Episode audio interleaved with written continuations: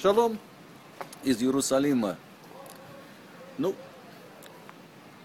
наши недельные главы, Вайшев, Микец, Вайгаш, все эти недельные главы говорят нам об истории Иосифа и его братьев. И дают нам огромное количество уроков для нас.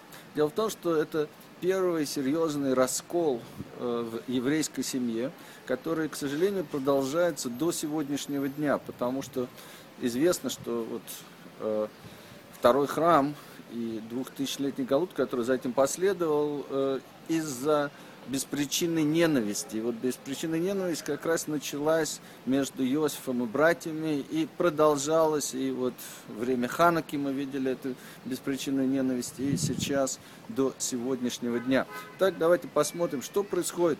Значит, братья э, не ненавидят Иосифа, но что-то происходит очень странное, потому что сказано, что э, Яков, папа, да, любил Иосифа больше других братьев и дал ему разноцветную одежду. И сказано, что э, в этот момент братья, они ненавидят, возненавидели Иосифа.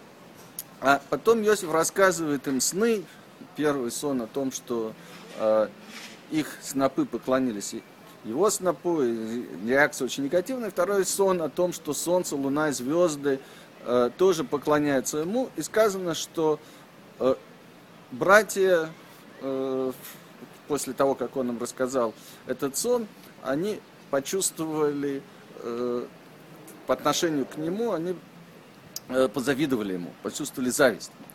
Так э, говорит Рав Милевский очень, очень интересную такую вещь. Он говорит, понимаете, нелогично. Почему нелогично? Потому что когда вы видите человека, который такой же, как вы, и этого человека выделяет, ему дают что-то большее, то тогда у вас это вызывает зависть.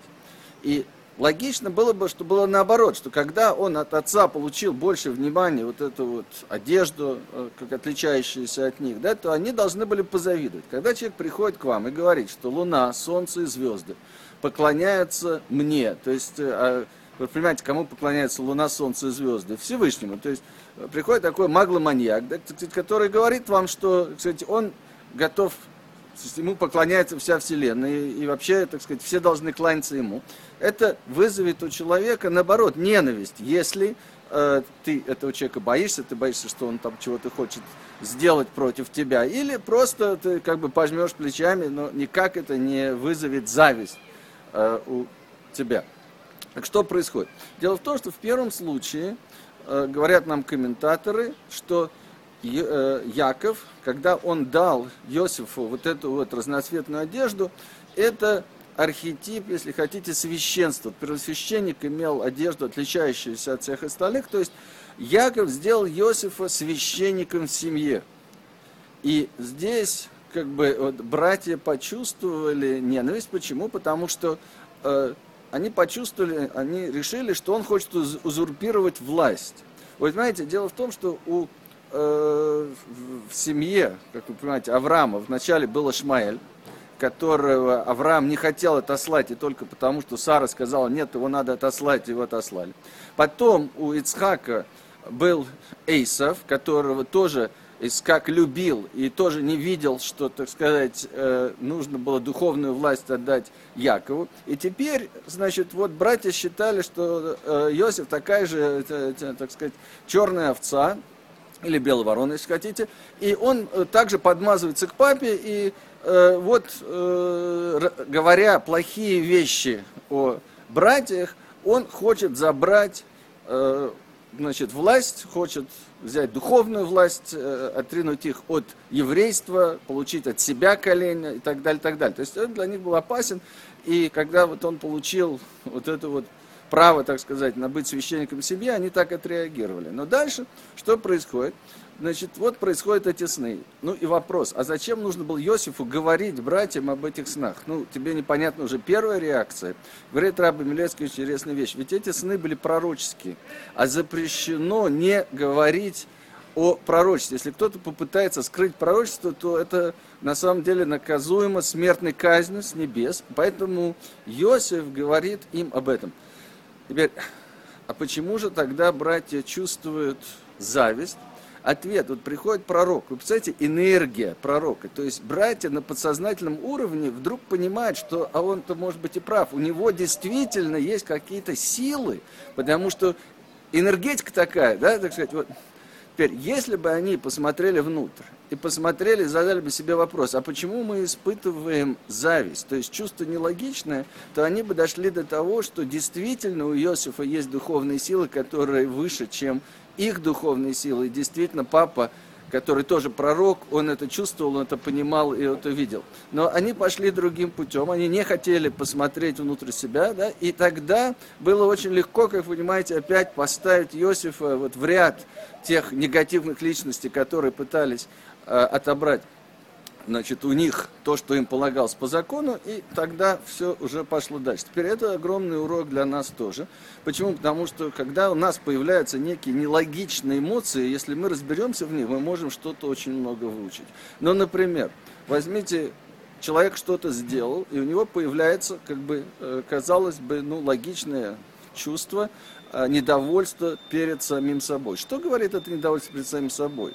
И при этом появляется еще одно чувство, что я на самом деле плохой человек. Вы знаете, вот это чувство стыда, чувство, вот очень плохие чувства. Если бы я в сущности был плохим человеком, то вот это действие не вызвало бы у меня такого негативного эффекта. Я считал, чтобы это все нормально. Тот факт, что я чувствую негативно, после того, как я это сделал, показывает мне, что я действительно хороший человек. Это действительно так, у меня есть душа. И это на самом деле действие противоречит или поступок, или что-то, что такое, это противоречит моей сущности. Если разобраться до конца, найдешь свою сущность, найдешь, что ты не такой, найдешь причины, почему ты это сделал, и исправишь, это то, что сказал Всевышний, а не сидеть с этим чувством э, годами и чувствовать себя плохо по поводу того, что ты сделал, и еще иногда считать себя цадиком за то, что ты считаешь чувствуешь плохо, еще себя сам наказываешь, то есть что значит, ты Яцагора тебя наказывает, вместо того, чтобы посмотреть на это и исправиться. Вторая вещь, которая тоже вот, логично совершенно, каждый человек, в том числе даже атеист, считает, что жизнь имеет какой-то больший смысл, чем просто биологическое размножение и выживание. Опять, если мы посмотрим, а почему мы с вами думаем о том, что жизнь вообще имеет смысл, то мы опять придем к тому, что, оказывается, у этого мира есть смысл, он был создан кем-то осмысленно, у каждого человека есть предназначение, и поэтому каждый человек чувствует это внутри. Казалось бы, нелогичная вещь, да, так сказать, вот, а на самом деле, оказывается, очень логично, выводит нас на очень более глубокие такие вещи.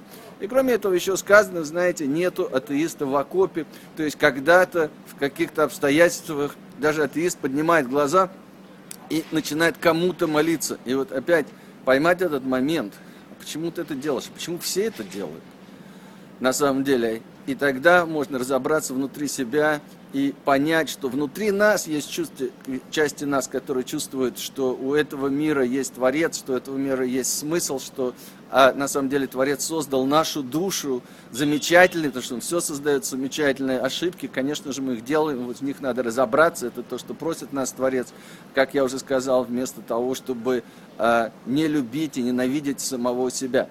То есть огромные глубокие уроки, которые мы извлекаем, и это один из них –